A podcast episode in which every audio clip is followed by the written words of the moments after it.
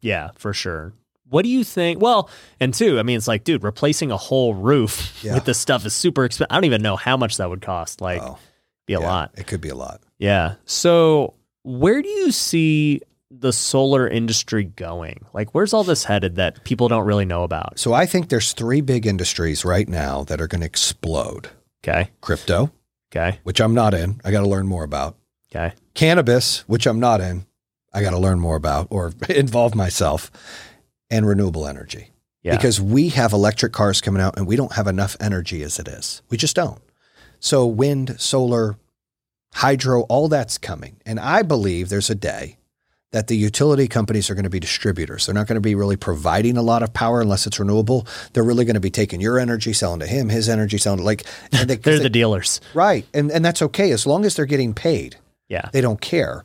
But that's going to come because there's going to be enough solar and wind, you know, plants out there commercialized and uh, personalized on a residential platform that we're going to need. That's going to offset a lot of that because you know the coal ash and the dirty power, the way we used to do it, it's too expensive to do nuclear and there's risk. Like they're not going to go that route anymore, and we're going to start seeing things really start to shift that way. So I think I'm in a perfect industry that's got nothing but growth. I mean, people think solar's cool. It reminds me of what cell phones were in like 2000. 2001. I, s- I worked for a company called Bell Atlantic, aka Verizon Wireless, and I did business account sales. So I would go to companies and sit in a boardroom and be like, "Look, this BlackBerry, it's going to take over your entire company. You're not going to need that fax machine. This is the future." and they would laugh at me, and I'm like, "Because that's what they told us at Verizon. Like landlines are going away. This is the future."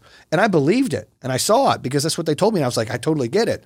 It's the same thing with solar. There's going to be a day and time. Not everybody can get on their house, but they can buy. There's community solar in states. They can buy into different grids, and that credit them because they can't get it on their roof or on their condo. Or so there's options there where you can have access that's coming, and I think there's going to be a lot more of that.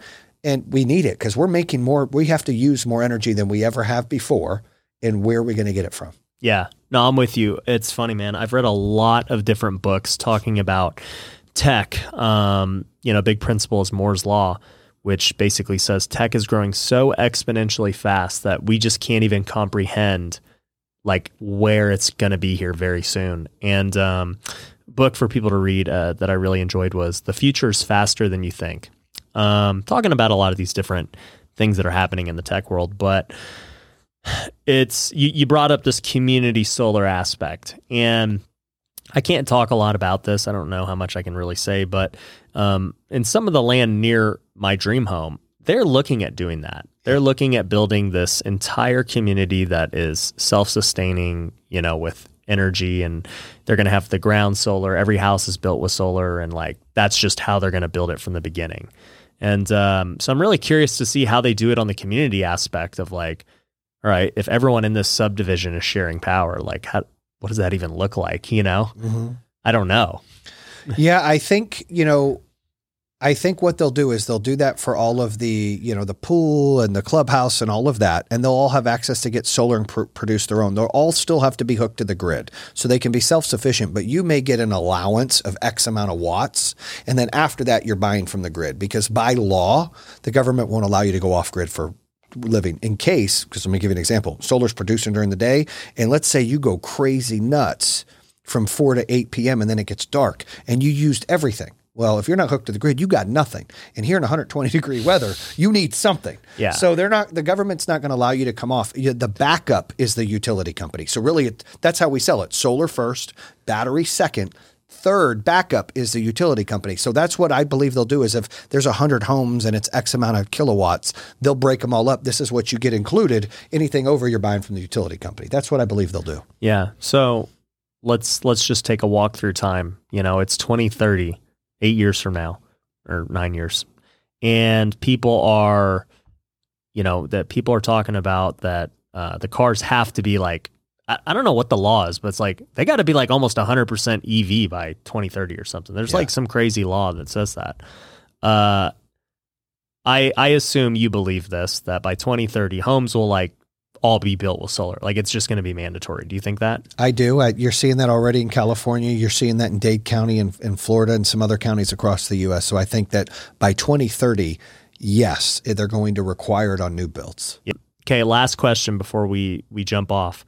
You know, tech what Moore's law says is that tech consistently gets cheaper over time. And we've seen that with solar, you know, over the years. Like how cheap do you think this is going to get? And like, you know, it, it's going to it's to get cheaper. And Well, like right how now fast do you think it's happen? almost at parity. So it was like 10 times the amount 10 years ago. right. and it keeps going down. But I just had some conversations with some some people in the industry. It's going to go up for a little bit because of the chips Inflation. and because of the relationships overseas that aren't going good, and the ship. It's about to get more expensive. So it's you know right now it's at a great point, probably the lowest it, it will ever be for a while. It's going to start trickling up. Um, and then then it may go down. So and I'm not saying that for people to run out and go get it, but it's it's fact. Like we watch the prices decrease. You know, I think our panel pricing went down 40%, 50 oh, about 45% since I got in the business, but I'm told it'll go up 45% in the next 4 years because of the demand. Yeah, and I, you know, there's a lot of uh, if you listen to what the Federal Reserve is saying and um, the Fed chair and everything, they're like, well, the inflation's temporary, right? And we're going to have higher prices no matter what because there's literally no supply of anything in the world. there's no wood, there's no chips, cars are getting more expensive. There was no Lambos. I just sold mine. I'm like, whoa. you Yeah, know? dude, like there's nothing. You can't buy like you can't get a watch. Yeah. Like there's no supply of anything. So yeah, I do believe prices for sure are going up. It's just like a matter of how long. But you know, the one thing is for sure tech gets cheaper as time goes on. The TVs get cheaper, the cell phones got cheaper. I think the- so. I think after we get through this bubble, this this this spot that we're in, yeah, of course it will go down. And the more manufacturing we have here, Yeah. at least in my business, the more it goes down. Yeah. That's a fact. Yeah.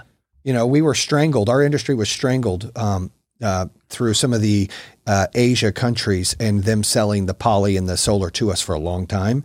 And now we've kind of brought a lot of that back here. Well, look at what you know is that those chips. I, are they in China? I forget, but like, I think they are. that that's destroyed like every industry by having them have all the power with these chips. I have guys that own car dealerships are selling cars for 20 or 30% more than they would have sold, and they're not even here yet.